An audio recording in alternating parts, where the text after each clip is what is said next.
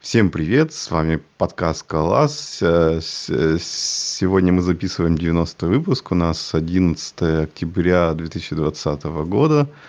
А с вами Евгений из Екатеринбурга. Фомкин из Орла. И Вадим из Казани.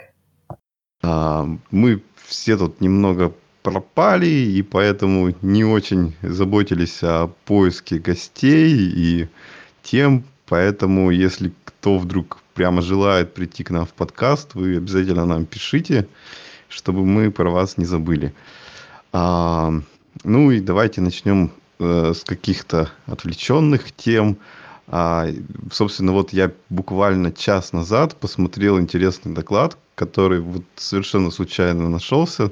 Называется «Эликсир против скалы». А, в общем, обычно мы видим сравнение, там, не знаю, или скалы с Котлином или что-нибудь такое, а тут совершенно как бы необычное сравнение, потому что динамический язык на совсем другой виртуальной машине сравнивается со скалой. Вот. И это, ну, это доклад с какой-то конференции недавней. Там его делали люди из а, такой фирмы, известной Erlang Solutions, которая ну, специализируется на а, э, построении всяких приложений на Erlang, на Elixir и тому подобном. Да, я догадаюсь. А... Да, я догадаюсь. Эликсир победил. Нет, вот в том-то и дело. Очень хороший обзор, потому что там он не победил. Их наверное, уволят, получается, после доклада. Ну, может быть, может быть. Вот. Э, ну, в общем, там два разработчика, э, э, видимо, измеряли под свою какую-то потенциальную задачу, на чем делать лучше. И, ну, они как бы упростили это все до формы доклада. И, в общем, они попытались это сравнить на простом примере машинного обучения, что им надо распознать э, рукописные числа.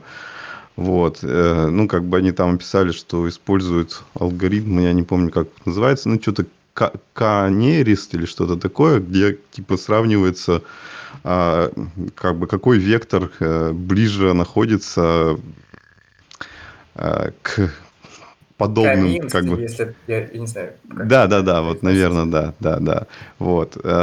Ну, в общем, надо просто как бы сравнивать как бы вот то, что прислали им в виде набора нолик, единичек э, это изображение, им надо сравнивать как бы насколько оно близко к подобным из какого-то датасета. А, и, а, в общем, они сделали э, в лоб реализацию на эликсире и на скале. А на скале они юзали просто фьючи, как бы, ну, там, они говорили, что они вроде пробовали на Аке тоже, но потом что-то, видимо, поскольку они на скале не пишут, им показалось то ли сложно, то ли еще что. Вот, и решили как бы просто на обычных фьючах делать. И вот, они реализовали, и получилось, что у них примерно такой расклад, что а на скале там, там по-моему, была машина в 8 ядер, э, которая обрабатывала 100 запросов в секунду. А, и а, у них получилось, что на скале там, по-моему, ответ в районе 20 миллисекунд, а на эликсире в 10 раз больше. А, и, соответственно, они подумали, типа, как можно все это ускорить на эликсире, и, соответственно, решили переписать Э, сам вот этот расчет на C. А, сделали так, и у них как бы ускорилось там, по-моему, где-то раз в 8. То есть получилось как бы не, не так же, как на скале, но близко. Вот. И а, далее они а, проверили то же самое на, по-моему, машине, где уже там 36 ядер, и я не помню, может, больше запросов в секунду. А, вот. И у них, у них получилось, что как бы а, сильно при этом как бы э, перформанс не растет. То есть примерно как было, там примерно так и осталось. И дальше они а, решили подумать, как типа можно скала версию оптимизировать. Ну и, соответственно, тоже решили, давайте типа на GNI сделаем. Вот, они сделали на GNI, и у них получилось, что скала-версия тоже ускорилась. Э, Что-то я уж не, помню, какие там конкретно числа было. Ну, в общем, получилось, что хотя бы там почти в два раза там ускорение произошло. А, вот. И далее они пробовали на Erlang, там как бы есть э, два варианта, как можно на C писать. И вот они а, пробовали какой-то второй вариант, тоже получили а, небольшое ускорение. А, и а, далее, что же там было? А, ну, дальше они экспериментировали с тем, э, как вот как бы а, размер, а, количество ядер, как бы мощность машин позволяет скалировать, то есть до какого, есть ли какой-то предел. Вот, и, ну, в общем, получалось у них, что скала приложения очень хорошо скалируется вот в этом плане, то есть на одной машине, то есть мы просто более мощную тачку берем. Вот. А на эликсире оно как бы до какого-то предела скалировалось. Вот. И последнее они решили, ну, давайте теперь просто как бы все полностью типа ну, напишем на эликсире без C и на скале без э, GNI. Вот. И, ну, тоже примерно получились такие э, числа. А, я вот еще забыл сказать, что когда они на скале типа на GNI э, переписали, там, по-моему, было, короче, что-то в районе 4 миллисекунд ответ. То есть, как бы там было, ну, как бы ощутимое ускорение. Вот. Ну и, в общем, как бы вывод у них такой, что как бы э, в плане э, того, что вот как бы мы скалируем в рамках одной машины, на, ска- на скале результаты получились лу- лучше, но там, конечно, есть вот это время прогрева, все такие вот обычные особенности. А, но как бы... Э, а, и они говорили... У, у них там еще вот, да, было... Я пропустил еще интересную штуку, что как бы в обоих вариантах, когда они на C писали, они столкнулись с тем, что они допустили какие-то там ошибки управления памятью, а, и в обоих случаях у них как бы вся VM падала. И как бы, ну, и на Erlang VM, и на GVM. Вот. И, соответственно, они когда как бы ошибки исправили, все работало правильно. А, и, ну, короче, вывод такой, что, типа, в рамках одной машины скала вроде как бы лучше скалируется, но если так смотреть по перформансу, то, ну, как бы нет такой прямо существенной разницы. Вот. А, и, в общем, вот такое вот сравнение интересное получилось, что как бы совершенно разные языки, совершенно разные платформы могут как бы примерно одно и то же получить. А, если ну, как бы... На C. Да, да, если все, если как бы все переписать на C. Вот, вот так вот. Это, конечно, странно. Странная а в чем история. мотивация была? Зачем они сравнивали вообще? Не, ну, ну я так понимаю, они как бы потенциально какой-то проект вот в этой области машинного обучения собирались сделать, где там ну, нужно какие-то картинки как-то обрабатывать, и они просто пытались оценить, э, как бы, видимо, могут ли они типа на Erlang сделать или надо там на скале писать.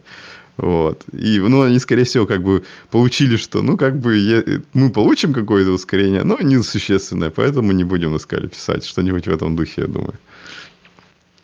Очень все это странно на самом деле, как, то есть сравнивать э, там GNI и там этот, ну, в общем, сишный код там просто в двух рантаймах, вот. И, и, ну, то есть, как бы нужно понимать, да, то есть, насколько я помню, вообще природа этого э, виртуальной машины ирландовской, она отличается от GVM очень сильно. Э, то есть, GVM, а, да, то есть э, такая штука, она все старается JIT компилировать, да, то есть мы в конечном счете должны получить там много-много нативного кода, который там быстро исполняется, ну, по крайней мере, горячий код должен э, быстро исполняться. Вот. А эрланговская виртуальная машина, если я правильно помню, она называется BIM, вот, а, она, соответственно, там нет JIT-компилятора. Ну, по крайней мере, когда я до пос... ну, там, два года назад или три года назад не было, если мне не изменяет память. Вот, ирландисты, поправьте меня, потому что я как бы не настоящий сварщик. Вот, и там виртуальная машина рассчитана на высокий параллелизм, то есть она сама умеет распределять э, код по потокам, то есть там, где мы пользуемся в скале э, и в Java там всякими тредпулами, да, чтобы там задачи раскидать, вот, то в Э, э, ирландовская виртуальная машина, она самостоятельно параллелит код и там умеет поддерживать миллионы потоков, вот, которые э, по-настоящему параллельно исполняются, да, то есть, э, то есть, ну, так же, как если бы это были потоки системные, да, то есть ну, настоящий параллелизм. Вот, если я правильно понимаю. Ну, и это, соответственно, накладывает э, отпечатки на перформанс э, ирландовского и эликсировского кода. Вот. А, впрочем, впрочем, Erlang, он ну, не заточен под, того, под то, чтобы на нем считать числа, это, вот, это точно, да, ну, кстати, как и скала. вот. А Erlang а, заточен под то, чтобы из одного стрима писать в другой, то есть читать из одного байтики и писать в другой байтике быстро. Вот, и да, там специальными биндингами сишными делать там энкодинг, декодинг этих байтиков. Вот. То есть вот как-то странно, в общем, странный подход. И вообще зачем ну, Erlang для ML, вот, если все можно сделать на питончике, и там уже все сделано. Ну вот, кстати, да, странность, почему у них как бы э, получилось, что в какой-то момент на ну, как бы перформанс не растет от того, что добавляется количество ядер. То есть, вроде как бы на их VM с тем, что вот у них как бы акторы, которые полностью независимо исполняются, и вроде как они должны по ядрам хорошо распределяться, но почему-то вот этого вроде как бы и не случилось у них.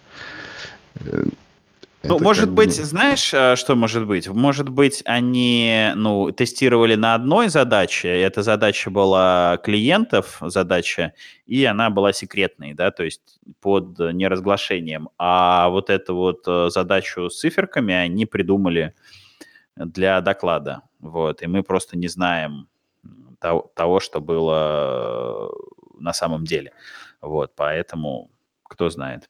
Ну да, да, да. Вот. На эту ну, тему ладно. я только помню, что один раз мне Фомкин зачем-то говорил, что как было бы круто написать компилятор, чтобы был компилятор скалы в BIM. Да, были у меня когда-то такие мысли в 2000, там, не знаю, 15 наверное, году, вот, или 16 Но мне кажется, это было бы прикольно. Ну, BIM, такая виртуальная машина с потенциалом, ну, я говорю, это офигенно для задач, которые она решает, да, то есть перекладывание байтиков.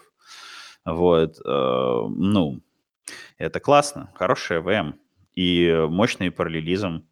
Вот, почему бы нет? И почти скорость исполнения такая же, как и на скале, поэтому я думаю, надо писать на эликсире. Не-не-не, я так понял, что скорость все-таки ниже. Это они когда все на ну, C почти. переписали. Это они когда на C все переписали, у них э, скорость увеличилась. А так, э, ну, в общем, неважно. Вот. Ну да, и, кстати, вспомню, что я тут слушал DevZen, и там очень э, рассказывали, как клево в эликсире работа с данными, и какой в скале слик плохой. Вот. Ну, что, короче, тоже, типа, в, в другую область было сравнение эликсира со скала, и как бы на уровне библиотек, и там эликсир победил. В 2020-м слик не, не сравнивают. Ну, не сравнивают, но до сих пор используют. Ну, на самом-то деле, как бы, ну, слик-то слик сликом, но сильно лучше библиотек у нас не появилась. То есть Quill тоже со своими проблемами, собственно говоря, что Dubi — это просто plain SQL. Вот. Никаких таких э, замечательных э, как-то мэппингов да, на кейс-классы у нас до сих пор не появилось хороших. Таких вот прям, чтобы вот сел и не испытываешь боль. Вот. Я надеюсь, что в эликсире именно так. Садишься, прям подключаешь себе вот эту библиотечку там какую-то и просто не испытываешь боль, все хорошо. Ну, мы, Сомневаюсь. конечно, конечно, не знаем, как в эликсире. А, ну, ладно, давайте перейдем к главным, простым, но важным новостям. А, сейчас вроде как наконец э, сообщили, ну, вернее, это было две недели назад, что вот-вот у нас выйдет первый-первый релиз э, Скалы 3. Ну, в смысле, не там релиз-релиз, а какой-то там майлстон, который будет не Доти уже называться, и Скала 3. И там а, в новости было, что это произойдет, по-моему, 15 октября, который вот уже почти на носу спустя, не знаю, сколько, два или три года, когда каждый месяц что-то происходит с Доти, эта новость уже не столь эксайтинг. А, да, ну... Типа надоело. Да, мы все ждем, когда же это все-таки произойдет. Но кроме вот этой новости, было еще несколько новостей с этим связанных.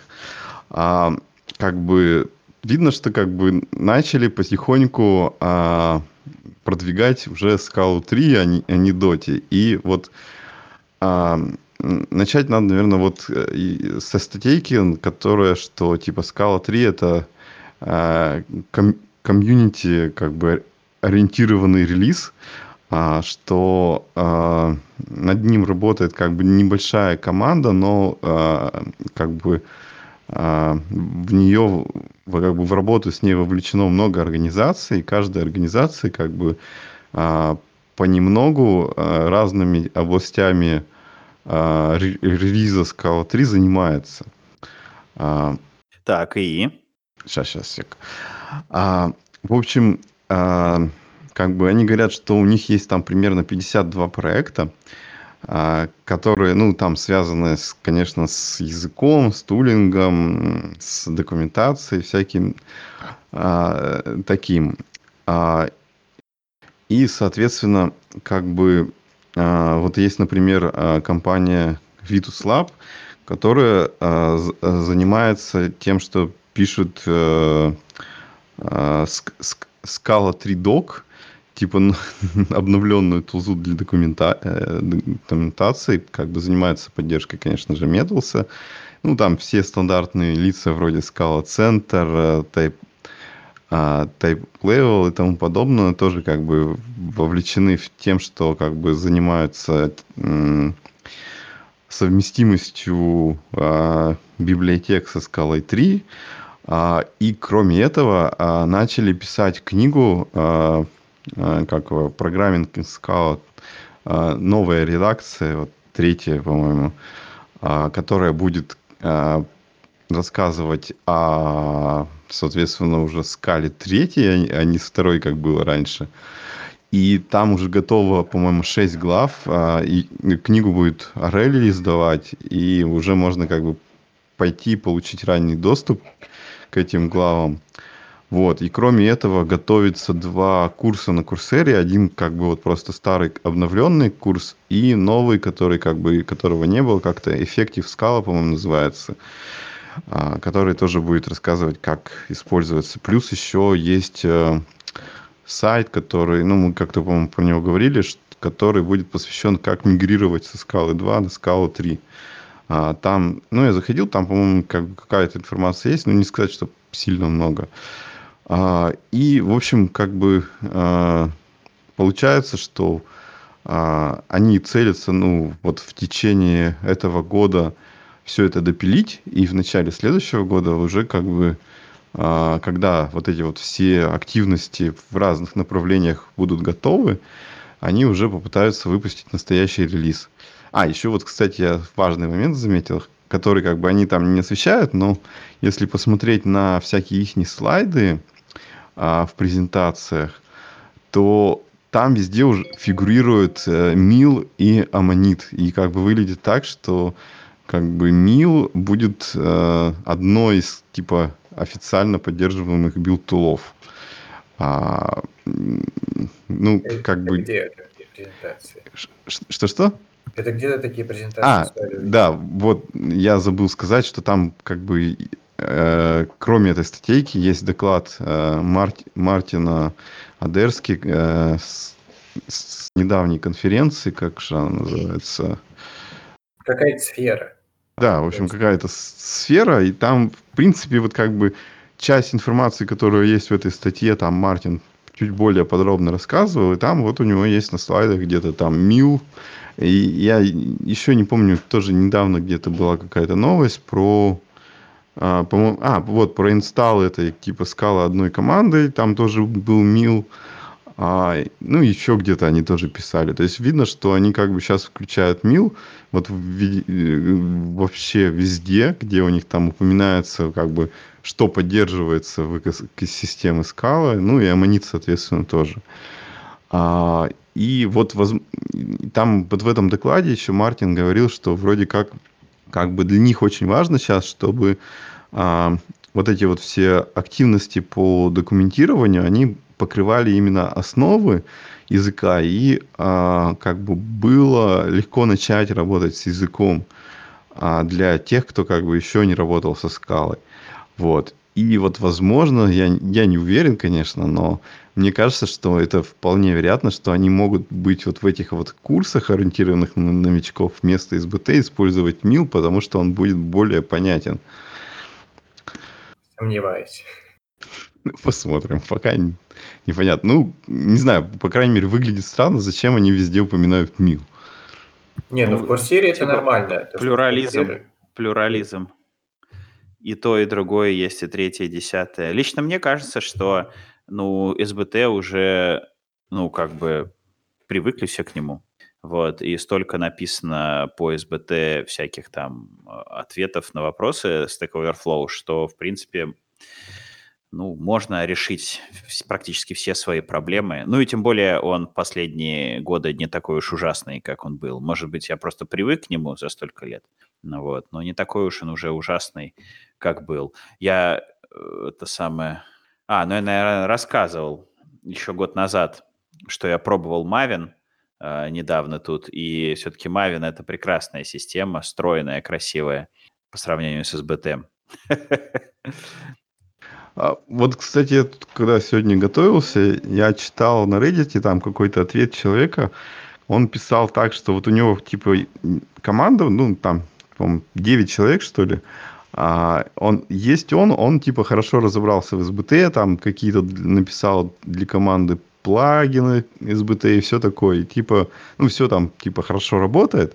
Но, говорит, проблема в том, что вот как бы те другие люди, они как бы, ну, не, не сказать, что прямо такие сильно большие специалисты по скале. И э, как, как только им надо вот что-то там хитрое, связанное с э, билдом поправить, они все как бы ничего не могут сделать. А, то есть они упираются в вот, вот какие-то сложности реализации плагинов для SBT тем, что там какой-то специальный синтаксис, сложные концепции и все такое. И получается, что вот у них в команде есть один человек, который это все поддерживает, а другие люди как бы, ну, могут использовать только базовые особенности из SBT. И вот мне кажется, это как бы довольно распространено, когда... Это... А... Вот это в целом просто распространено во всех build tool -ах. Ну, возможно, возможно. Ну, потому что бы... они все упоротые, они все непонятные, потому что у каждого своя там кухня, сиди, разбирайся, где какие плагины, где чего, какой синтаксис, как эту хрень писать, а ты это делаешь не каждый день.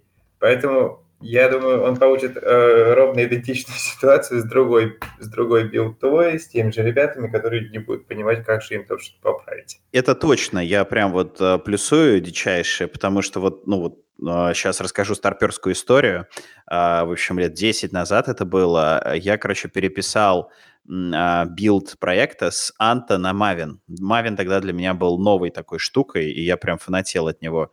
Мне он очень нравился, я переписал, и, в общем, Ant скрипт был чудовищный, то есть там он, э, там, я не знаю, он был 800 строк, вот, э, или больше. Я, ну, в общем, не помню, там было много-много-много всяких шагов, они там друг на друга зависели, вот, и его вот умел делать, готовить один чувак, который его, собственно говоря, там писал с самого начала. Вот, я это все превратил там в несколько красивых пом-файликов, вот, и оно как бы там работало. Вот. И тем не менее, да, несмотря на то, что это там было несколько красивых пом-файликов, в котором было все строено, но всем было лень изучать Maven, и поэтому там все это мейнтейнил э, я один. Вот. И когда я уходил в отпуск, э, там начинались страдания. Вот. Хотя Maven, ну, как бы супер простая и дуболомная штука. Ну, то есть в твоем случае останавливало просто им, как бы, ну, не хотелось изучать новый тул. Ну, разбираться, да, мне тоже не хотелось разбираться с Антом. Я переписал на Мавин поэтому и убедил всех, что Мавин это круто. Наверное, так. Ну, а, ну, всегда же есть, да, какой-то там легкий путь, да, у нас не было тем лида, который там волевым решением мог бы а, сказать, так, все там погружаемся в эту тему, вот, каждый должен там сделать по две задачки, связанные там с автоматизацией билда, вот.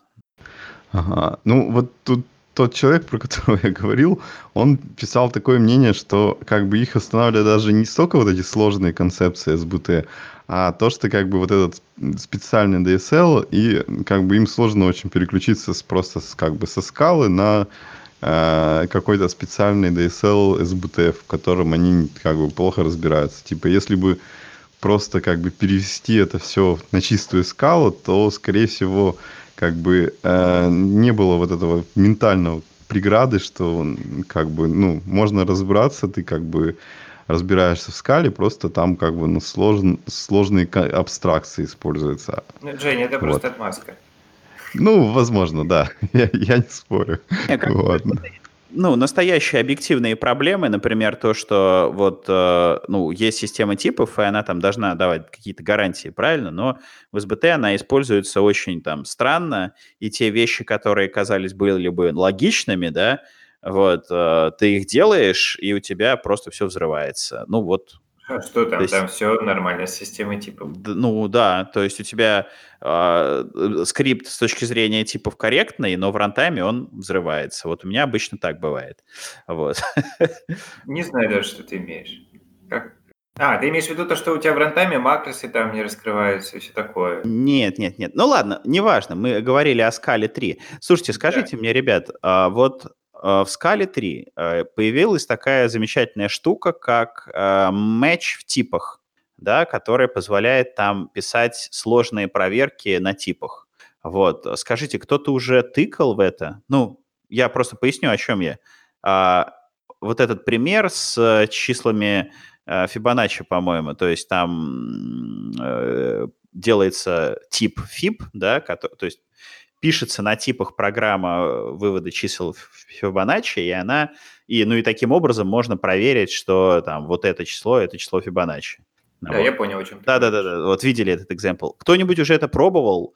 А, есть у кого-то идеи, как это можно использовать э, в реальном мире? И вот, например, меня очень захватывает эта фича, я прям закрываю глаза и думаю, блин, как круто вообще, что у нас скала появится такая офигенная мощная штука. Вот. Что вы думаете об этом, ребят? Ну, это же вроде раньше можно было, в принципе, подобное сделать, просто гораздо более сложными путями, там, со всякими шейплисами и всякое такое. Нет, ну вот прям такое нельзя было сделать. Ну, нет. Ну, я просто помню какие-то примеры еще были давно, когда там вычисляли, типа, длину массива или всякое такое на типах на шейплисе, и вроде как бы это работало. Не-не, там были всякие, ну, то есть можно было э, добавлять чего-нибудь, да, то есть у нас там была какая-нибудь единичка, и можно было типом там добавить еще единичку, и у нас там получалась там двоечка. Ну, это не то, вот. А именно матч, вот это вот круто. Не, ну, вот именно такого не было. Ты, я, ты можешь как-то в DSL это будет использовать. Я правильно понимаю, что ты можешь, получается, число, тип числа перевести в какой-то другой тип, какую-то другую конструкцию. Короче, ребят, я не разбираюсь. Я, собственно говоря, вас поэтому и спрашиваю. По-моему, дело в любых литералах. Вот. Насчет перевода не знаю, а вот э, насчет именно сравнивания.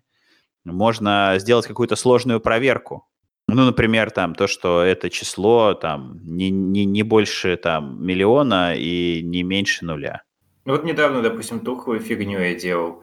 Э, у Прометеуса эти вот эти всякие примитивы, которые ты там метрики дергаешь, там есть такая штука, как лейблы. И вот эти лейблы тебе надо при, ну, вначале, когда ты их создаешь, явно сказать, сколько их там будет, какие там имена. Ну, конкретно в этом примере решается то, что ты можешь написать DSL, в котором ты будешь задавать именно имена, и на основе их вот количества ты можешь вывести тип, э, который в конце который поймет, сколько, сколько у тебя параметров, которые ты будешь потом использовать при вызове. Так? А теперь с литеральными ты можешь в виде литерала что-то подобное вывести. Типа задать обязательно 5 лейблов, я не знаю. Ну, короче, типа, никто, ситуативные штуки. Никто не знает, короче, я понял. Ну да, да. В общем, я ощущаю, что это что-то большое, как имплиситы. Вот. Ну, так и есть. Что-то это прям крутое. Надо позвать Олега Нижникова. Он нам, он умный, он расскажет. Э, он явно понимает, э, в чем дело. Так механика точно такая же остается, как с имплиситами. Просто ты сейчас это очень красиво записываешь. Ну и нативненько так для языка. При чем тут имплиситы? В типах не было никаких имплиситов раньше. Ну ты же, ну ты же на зависимых типах можешь выводить типы помощью а, в этом смысле. Да. Все, я понял, да-да-да. Я вот, вот по теме Scala 3 на самом деле хотел спросить. Вот вы старые дядьки, чем занимался Одерский, когда он написал вторую скалу? Вот скала третья выйдет, что он будет делать? Ну, как скалу 4 писать. Что ты взял, что мы должны знать, что будет делать Одерский? Потому что мы тоже пенсионеры? Не, в смысле, он же написал вот скалу 2 когда-то там. Он что, сразу пошел Скаут третью писать? Что он вообще делал в этот период времени? Ну, я помню, что он пошел делать э, этот самый Type Safe, вот, который Lightbend. То есть он поехал в Америку, там поднял инвестиции и там соосновал э, э, TypeSafe, вот, чтобы TypeSafe поддерживал скалу, вот. А потом вернулся к себе в EPFL и начал делать скалу 3. Ну да, вряд готовить, ли он будет готовить второй... теоретическую основу для Scala 3. Вряд ли он будет второй TypeSafe делать. В общем, поживем, увидим. А, явно у э, господина Одерского э, есть масса планов. Узнаем. Я просто считаю, перед, перед подкастом решил пролистать этот, ну, вот это выступление на этой конфе. И на каком-то из этапов, куда я тыкнул, он просто говорит, ну, вряд ли я что-то новое расскажу про Scala 3. Я подумал, наверное, он, он устал рассказывать про Scala 3. Знаешь, там было... знаешь, как э, он э, такой, я, наверное, э, мало нового расскажу про Scala 3, и такой в зал такой, а кто-нибудь вообще слышал что-нибудь про Scala? И, короче, ни одной руки в зале. Нормально, наверное. Так оно примерно и выглядит. Он там, кстати, говорил это, что он, типа, это повторяет для тех, кто, типа, ну, не в курсе, что там в Scala 3. А это очень, очень часто, очень часто. Не все же слушают подкасты, там, следят за новостями и прочим-прочим. Я вот, например, э, на год просто выпал из информационного поля, вот ни зачем не слежу. Вот, вся инфа outdated. А, вот еще из этого доклада, кстати, я вот говорил про то, что как бы им важно, типа, ну, как бы для начинающих все сделать сейчас. И он там сказал, что есть еще ряд фич всяких, вот типа э, хитрых там, не знаю, типа для работы там с типами или еще что-то такое.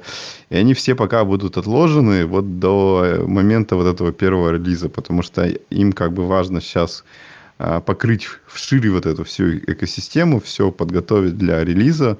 Чтобы как бы начинающие могли уже как бы работать с Scala 3, и только после этого они вернутся ко всяким вот модным фичам, которые еще можно добавить. А, ну что, давайте дальше. Там вот есть интересная диска- дискуссия с Reddit сейчас, сек.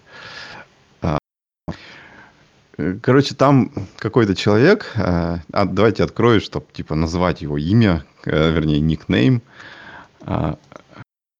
В общем, пользователь э, Reddit с никнеймом Ocean э, Cloud э, сделал такой наброс, что э, как бы сможет ли э, скала удержаться как бы на волне э, серверлес технологий. И, ну, как бы его суть наброса примерно в том, что а, как бы вот технологии вроде скалы, они хороши для а, конкурентного программирования, для вот всякого такого. И что вот эта ниша, она как бы долгое время, ну, была занята GVM, и как бы писались такие сложные э, программы, чтобы э, э, был хороший параллель, э, короче, чтобы типа заюзать там много ядер и всякое такое. А, а сейчас эта ниша на самом деле в каких-то, по крайней мере, сегментах, она поглощается тем, что у нас есть вот эти AWS э, и всякое такое, и что простой типа JVM, ой, тьфу, JS-программист может не знать, как писать э, э, многопоточные приложения, просто сделать несколько однопоточных приложений, запустить их как типа набор лямбд, и по сути вот это вот все, что связано с конкурентностью, это он аутсорсит облаку. То есть это как бы задача облака, типа распараллеливать эти все э, потоки, которые он написал. И вот у этого человека как бы такое мнение, что э, сейчас вот этого все будет больше и больше, и постепенно вот эти рантаймы облачные э, станут настолько хорошими, что Э, если сравнивать вот двух программистов, один которых э, потратил там пол жизни, чтобы разобраться, как писать э, такие сложные программы на скале с, с кучей потоков, а, а другой, типа, просто JS-программист, который освоил, типа, как делать колбеки и типа писать простые одноподачные приложения. И что вот они будут примерно равны при как бы потому что за первого вот это все сделает облако. Вот. Зумеры, зумеры изобрели да. CGI в 2020 году. Вот, это, конечно, победа. Сказать. Не, ну, конечно, он прав. Э, это самое сложные, сложные программы, они не нужны. Все пишут э, сраное говно, которое просто ходит э, в базюльку, оттуда там что-то читает и отдает в виде JSON. Ничего другого не нужно. Никаких задач, кроме этого, в мире нет. Вот. Э, и в этом мире, конечно, да, э, ребята, которые пишут на JavaScript лямбду, вот, они, они победят. Э, не, ну, я согласен, да, что есть как бы на самом деле э, ряд разных сфер, где пишутся программы, и вот как бы, видимо, на взгляд этого человека а, эта сфера очень как бы ограниченная такая вот по размеру, что вот типа всем надо писать простые какие-то веб-сайтики, и, э, и все. И получается, что вот в этой нише вроде как бы эта лямбда имеет смысл. А то, что есть какие-то более сложные ниши, вроде как вот, ну, он, он, он о них не знает, может быть. А вот, ну, не знаю, вот как бы как вы вообще к этому хайпу серверлеса а, относитесь? Вот, ну, например, Lightband у нас делает какой-то проект, я не помню его название, э, типа как раз как типа, чтобы а, в лямбды добавить а, state, чтобы ну, жил какой-то отдельный там поток, э, вернее, отдельное приложение, которое менеджерило э, state между отдельными лямбдами. Вот, ну, как бы Whitebane зачем-то вот такое делает. Как бы вы Чемеля, вообще... это самое, эти меня, зумеры, да, изобрели мем-кэш. После CGI. Да, ну... ну слушай, а, Жень, а что? Этому serverless у уже не первый год. Об этом а, говорят э, давно. Ну, по, по крайней мере, на моей памяти года э, три как минимум. Вот, а то и больше. 4-5 лет говорят о serverless е. То есть это уже не такая свежая, острая тема. Вот. С другой стороны, много ли мы serverless приложений видим? Ну, ну да, вот я и спрашиваю, потому что я как бы вот эту сферу игнорирую. То есть для меня кажется, ну, ну как бы вроде прикольно, но нафиг это надо. Вот. И как бы хайп вроде вот за три года он ну, не прошел. То есть я постоянно вижу какие-то обсуждения сер... будущего сервер-леса, и что вот типа он всех победит, что во всех облаках уже есть. И все типа там, давайте запустим там скалу на сервер-лесе, давайте запустим гоность там и, и еще что-нибудь такое. Вот. Я вот, и я как... вот вижу много, например, э, вещей, которые, где вообще программисты не нужны. То есть э, человек, который вообще не имеет никакой там айтишной подготовки, берет, э, соответственно, там готовый совершенно софт, SaaS интегрирует между собой, и у него там и чаты поддержки появляются, и рассылки, и CRM-ка, и почта, и, короче, все, все, все, все, все, и сайт, и соцсети, все, все у него есть, и он не написал ни строчки кода. Вот это вот я считаю круто. Вот это вот, э, вот этот программер лес, вот это мне больше нравится, чем э, сервер лес. И мне кажется, вот этого больше будущего, чем у, значит, вот этих вот эм, э, простых программ, которые... Эм, а, не, ну как бы здесь точно такая же ситуация, как с сервер лесом которые на самом деле серверы существуют, они написаны, и кто-то их пишет и поддерживает. То есть программер лес тоже, тоже должен быть обеспечен большим количеством программистов. Вот э, программер лес – это хорошо, то есть, э, смотри, давай я поясню. А, когда у нас есть сервер лес, да, вот эта вот история, там она очень сильно ограничивает функциональность. То есть ты можешь написать там э, все, что угодно, при условии, что вот это вот все, что угодно, ограничено там совершенно узкими рамками, да, вы можете выбрать любой цвет при условии, что он черный, да, вот это не круто. А вот программер лес, да, когда у нас есть много-много-много сервисов, которые можно интегрировать между собой, функционально насыщенных сервисов, я имею в виду, да, у нас там есть, э, ну, ладно, я перечислил уже это, вот, то есть вот такой вот Unix Way для конечных пользователей и даже так, Unix Way для бизнеса, вот, вот это здорово, вот у этого есть будущее. А у кастрированных программистов будущего нет. Чего вы замолчали? Да не, не, все в порядке. А, ну, да, может быть. Я еще вспомнил просто, что там часть этого наброса такая менее крупная была аж про то, что как бы а, и функциональное программирование тоже получается не нужно в связи с сервер-лесом, потому что как бы, ну, в сервер-лесе там а, если у тебя есть даже какой-то там стейт и как, как, какой-то беспорядок с э, мутабельностью, он все равно в рамках одного как бы маленького приложения там на 100 строчек кода. И как бы у тебя приложение не дорастет до каких-то там размеров, где а, плохой код станет настоящей проблемой. Вот. Тоже как бы интересный наброс. Так, э, это тоже, кстати, понятная совершенно тема, то, что э, у нас э, просто сложность, вот эта, которая у нас сейчас есть там, в больших монолитах, да, она просто переедет в оперирование. Вот, то есть нам нужно будет поддерживать, ну, да, то есть если мы захотим писать на этих там лямдах что-то сложное, по-настоящему, да, нам придется придумать какие-то там хитрые костыли вот, которые будут туда-сюда данные гонять, очереди какие-то дополнительные, вот, какие-то лямбдочки, которые будут работать постоянно. Ну, блин, короче, все, кто писал там на Perl, на PHP, там, э, в нулевых, как бы все, все прекрасно помнят, как там все это делалось. Э, этот там чудесные эти виртуальные хостинги, в которых ничего нельзя было там запустить, и были эти там только PHP-скрипты, которые там дергались только пользователям. И люди там изобретали какие-то хаки, чтобы там делать скедулинг э, совершенно элементарный или там какой-нибудь мессенджинг, вот, э, там очереди в виде Postgres, MySQL таблицы, вот, и все в таком духе. Ну, круто, вот, мы к этому идем в сервер-лесе. То есть это будет такой же набор хаков, вот, очень-очень сложных в конечном счете, который нужно будет мейнтейнить, который все будет ломаться. Вот, сами по себе отдельные там эти скрипты будут простыми, но связи между ними будут сложные.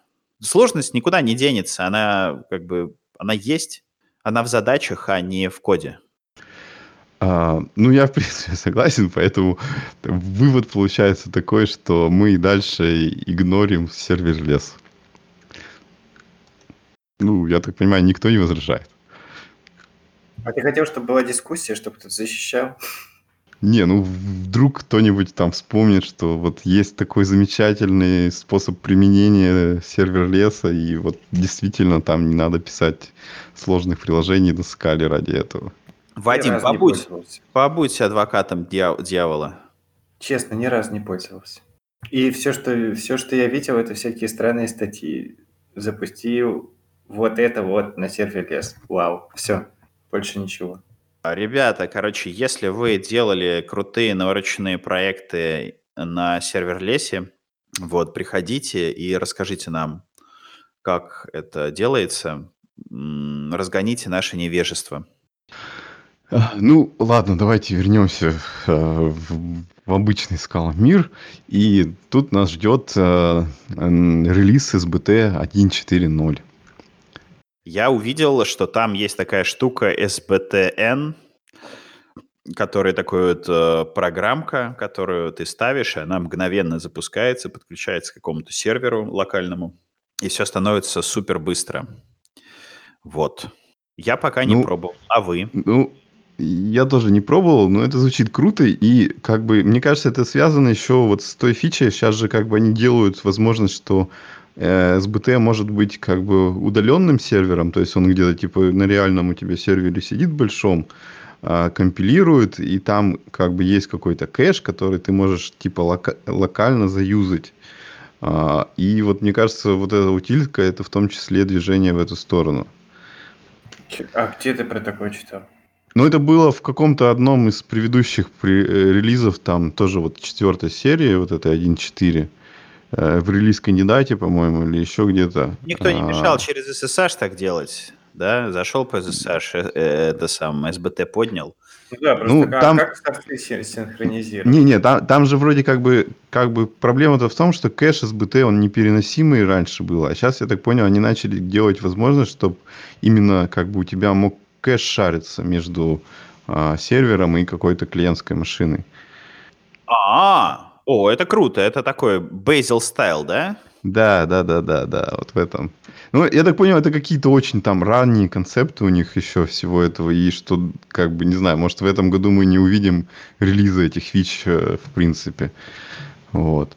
То есть они только, только какие-то начали экспериментальные э, версии этого выкатывать, с которыми можно поиграться, посмотреть что-то, как это, типа, какие проблемы есть, или там, что-то в этом духе.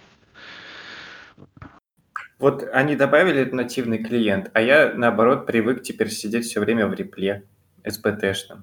Вот как так? Только я привык, и теперь уже не надо. Ну, потихоньку надо отвыкать, и, и все. А они еще как бы, ну, официально сейчас сказали, что поддерживают э, ну, Build Server Protocol, и что вот вроде как в VS Code можно пробовать. Ты не пробовал случайно? Не, не пробовал. Ну, там реально, это вот как на гифке записано, так все должно работать. Но единственное, там, конечно, поддержка SBT файлов не работает. А так то же самое, типа. Угу. А если она не работает, то откуда берется build? Так его сам SBT генерит. А, понятно, понятно. То есть просто там как бы, если что, надо поправить файлик, перегенерить, и потом он типа заново его в это в BSP перецепить. Ну, типа того, да. То есть тебе перед стартом Metals надо запустить SBT с правильным ключом, там что-то семантик DB, чтобы включился. Он тебе создаст папочку BSP, которую тебе надо будет добавить в gitignore в будущем. И после этого запускаешь Metals, и оно работает. Автомат. Ну, при- прикольно. А, вот, кстати, я заметил еще очень прикольную фишку, что э, плагин, который был SBT Dependency Graph, он типа а, с этой версии включен прямо в сам SBT. То есть, а, ну, я так понимаю, не весь плагин, но, видимо, какой-то сабсет его. То есть, теперь какая-то базовая функциональность из этого плагина есть в самом а, SBT. Вот там написано, что надо э, в плагинс добавить add dependency free плагин. Ну, и это как бы включит его функциональность. Вот. Ну, это интересно. По крайней мере, потому что я уже не, не помню ни одного проекта, где я бы не добавлял этот плагин. Вот. Если его не надо будет добавлять, это хорошо. Я когда-то давно его положил в глобальные, но я все равно им не пользуюсь.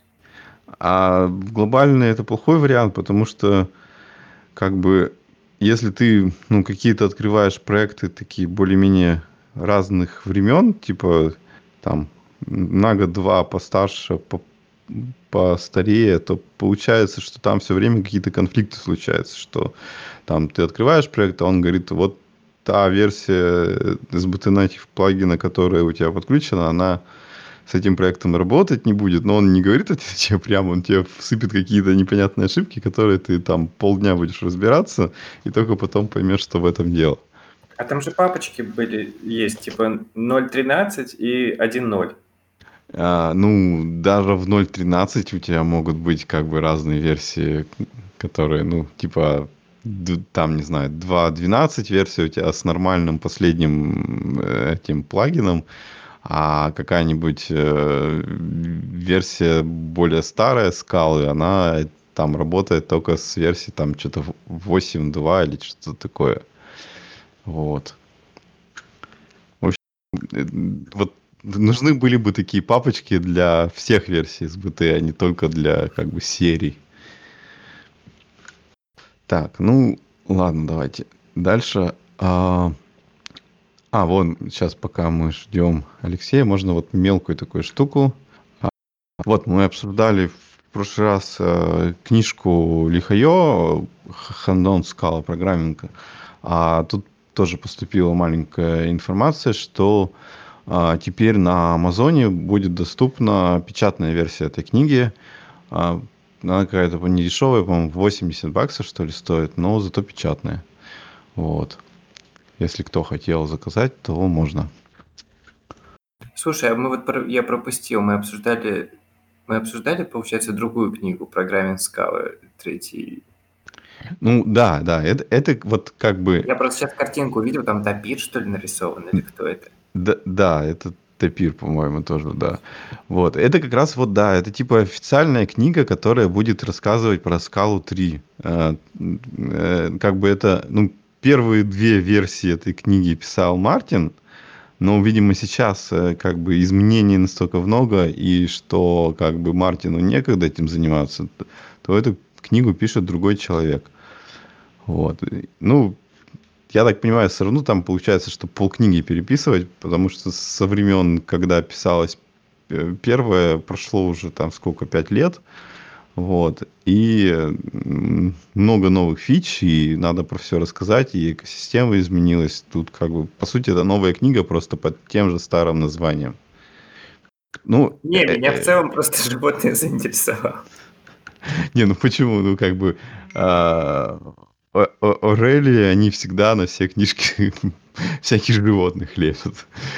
Вот. Не знаю, как они выбирают, но э, как бы это их традиция. Вот.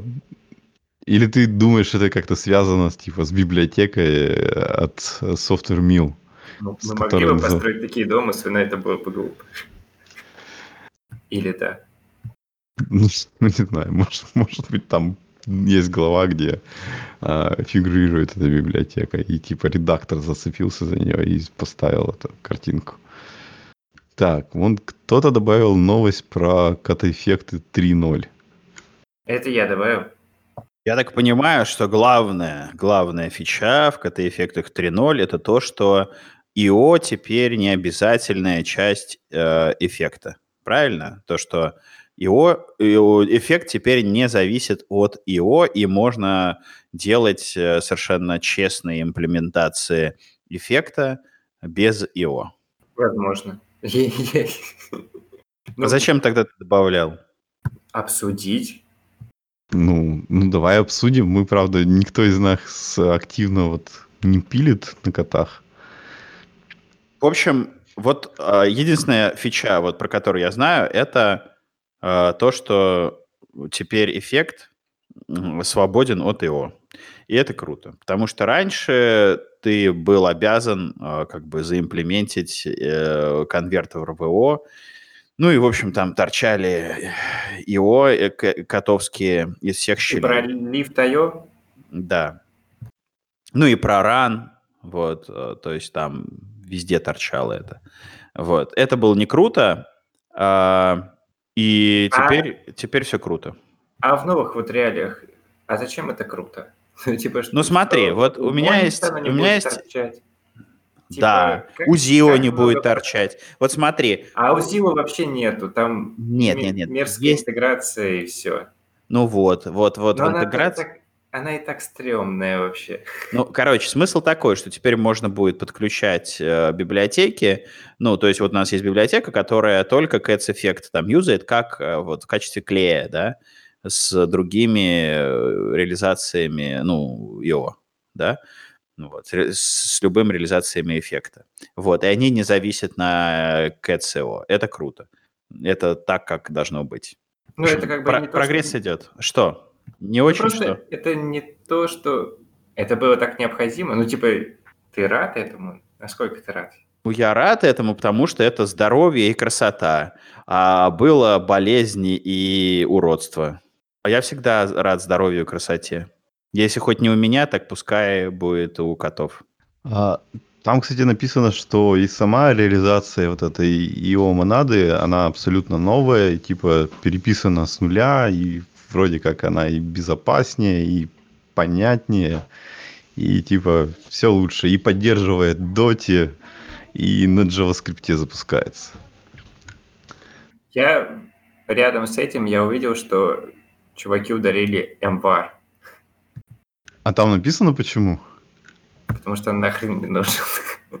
Э, вот сейчас, э, там вторая ссылочка в карточке. А что а чё вместо MVAR юзать? Ничего, не, не используйте MVAR. А почему? Скажи мне. Я не знаю. Не, на самом деле, история с MVAR, он, короче, появился в этих котах, да? И я стал думать, где я могу его применить, для чего и так и не додумался, и я никогда его не использовал. Вот у меня есть э, пару мест, где я применяю. Ну, не этот конкретный МВАР, а вообще, в принципе, ну, просто такое место, в котором можно помутировать, вот, через, соответственно, там, ну, в общем, помутировать и почитать не, он то, что я помутировал. Как, как, не знаю, как очередь используется или что? Нет, не как очередь, просто А вот. что тогда не рев? А в чем разница? Я говорю, я не юзер котов. У меня в Королеве типа своя, ну, своя экосистема. Он чуть этот, чуть мощнее. То есть ты можешь... Он будет вочиться, когда ты будешь у него просить там или take, или send. То есть там в один момент только, я понимаю, э, только один поток может с ним взаимодействовать. Ну что, давайте расскажем про то, что тофу зарелизировалось, и будем э, расходиться. Э, блин. Блин, я карточки перетаскивал и переименовал э, борду. Теперь, наверное, все сломается. Пора давно переписать это хозяйство. А как она называлась, эта, эта э, колонка? Видимо, как, InDiscussion. Discuss? Или Discussion? А у тебя там нет Ctrl-Z случаем? Да нет, ну ладно, что, Мне кажется, переживем. Есть. Ладно, что, переживем сломается, так сломается. Обновим зато потом, может, эти на новую версию все это хозяйство. В общем, новость такая, то что вышел TOFU 8.08. Там много всяких изменений, фич. Э, идите, читайте э, changelog. Вот. Поздравляем команду контрибьюторов с новой версией. Я на самом деле вот прямо хочу попробовать тофу на практике, но все что-то все что-то мешает все время. Вот. Как бы интересно все-таки, до, до чего они там как бы развивали этот проект. А, там еще вот интересная полезняшка есть про... Погоди, а. погоди, а. раз пошла речь про релизы, раз пошла речь про релизы, я хотел... Э, я что-то чувствую. Да, да, это оно. А, а мы можем обратно вернуть вот это вот э, полезняшку в Indiscuss? Ага. ага. А, да, раз речь пошла про релизы, значит, релизнулся Королев 0.16, э, вот, э, в котором добавилась замечательная такая штука. Эм, в общем, раньше Королев, он такой работал от body, да, ты мог определять страницу, только ту часть, которая вот начинается с body. Вот. А head и все остальное, оно было статичным, то есть нельзя было там менять title, например, эм, там добавлять, убирать там стили, да, э, скрипты. Вот, теперь это можно делать. Теперь э, Королев, он целиком менеджит э, весь HTML. Вот, э, кроме этого там добавились дополнительные, дополнительная интеграция с JavaScript. Ну, в общем, смотрите changelog, пользуйтесь. А почему изначально было такое ограничение? Как бы с чем это связано? А, исторически сложилось. А было ли еще что-то интересное в этом релизе? Нет, нет, вот э, это главное изменение, оно на самом деле очень большое, вот, э, многое позволяет делать и открывает возможности для многого нового, вот, так что это прям самое главное. А все остальное – это интеграция с JS. Это помельче такие штуки. Неинтересно про них рассказывать. А, Жень, теперь ну... должен сказать, что вот всегда хотелось поработать с Королем.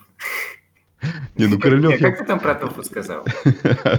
Не, ну про, про Тофу это правда. А Королев я когда-то раньше пробовал, мне понравилось, но просто как бы у меня нет никакой нужды его использовать. Вот и все. В этом дело. То есть я как бы, ну, реально до сих пор думаю, что вот мне бы Королев очень хорошо подошел под какие-нибудь админки, но другое дело, что мне админок не надо. Вот и все. Королев не для админок. Ну, я знаю, но вот лично мне, когда я его смотрел, там, не знаю, сколько уже, два года назад, тогда вот как бы я увидел конкретно для себя такое применение. Вот. И как бы, если бы у меня была нужна, я бы взял Королев для этого. Вот. Все другое я знаю, что можно, но как бы почему-то как бы это, видимо, еще менее вероятно, что это мне понадобится, чем, Я только чем сейчас админки. осознал, э, что перед выпуском, что Фомкин бомбил, что типа вот ты можешь взять сервак только в центральной России, а в Сибири нет. Это что такое вообще? И только сейчас я понял, в, в чем подоплека всего этого была. Что, э, как бы, если бы был такой э, cloud-провайдер, который имел хорошее покрытие, и мы бы везде задеплоили там Королев, то он бы э, просто да. идеально работал. Так, что ли? Да. да.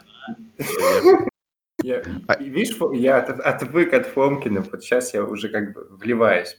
А, а, а я, кстати, тут вспомнил тоже про эти кло, э, про, ну, про дата-центры и провайдеры. Я тут где-то, короче, смотрел, ну, что-то типа про colocation или что-то такое, и начал читать, что вот, типа, какой-то человек писал, что вот, типа, э, там вот все наши российские э, дата-центры пишут, что они, типа, tier 3 и все такое, но вот посмотрите, там какой-то европейский э, сайт, который вот это все как бы проверяет, и по факту как бы там реально кто тир 3, их очень мало, и э, я вот реально пошел на этот сайт, посмотрел, есть ли у нас в Екатеринбурге хоть один дата-центр, который типа этому соответствует, оказалось, что нифига нету. Вот в Казани есть, в Новосибирске есть, а в Екатеринбурге нету такого. Вот. Хотя все на сайте там пишут, что они все, все круто у них. Тир 3 это типа, э, не знаю, как звездочки в отелях? Типа... Ну да, это типа считается как бы нормальный дата-центр. Все, что как бы не имеет этих звездочек, он, он типа ненормальный. Вот и все дело. Я предлагаю заканчивать. Королев обсудили, больше обсуждать нечего. Ну вот утилитка там полезная, правда, я хотел сказать. Короче, в общем, небольшая консольная утилитка написана на скале, но решающая совсем не скальную проблему, а организацию фотографий. Типа, а, я так понял, основной смысл такой, что вы снимаете кучу фото, как-то их там складываете, как попало. А, там, не знаю, у вас гигабайт этих фоток накоплен, и э, вот эта программка, она все, что делает, она берет, э, смотрит в этих фотках даты и раскладывает их аккуратненько в папочках по датах, и если есть дубликаты, она то ли их удаляет, то ли нет, не знаю, ну, в общем, борется с дубликатами тоже. А, и в результате получается такой красивый каталог, где а, просто от, все отсортировано по папочкам с датами. Слушай, это настолько олдскульно, что прям вот вообще просто это очень по-пенсионерски. Да, да, да.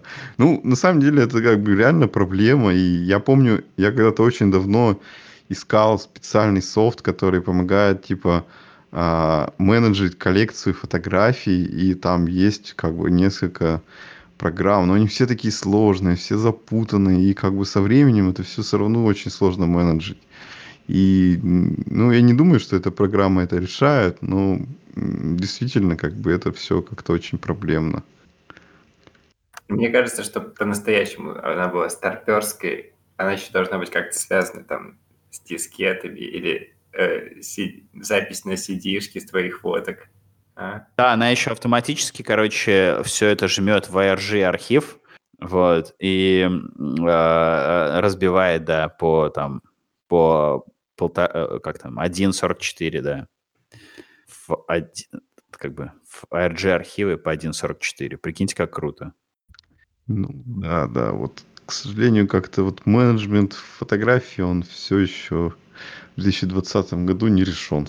Но, понимаешь, а если это э, как бы там просто iPhone, и в нем там вот это вот все автоматически категоризуется и по, по, разбивается по датам, лицам, местам и прочим. Разве это не решение проблемы?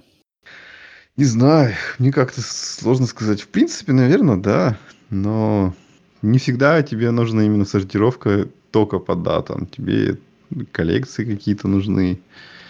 И у тебя могут быть фотки в форматах, которые не поддерживаются айфоном.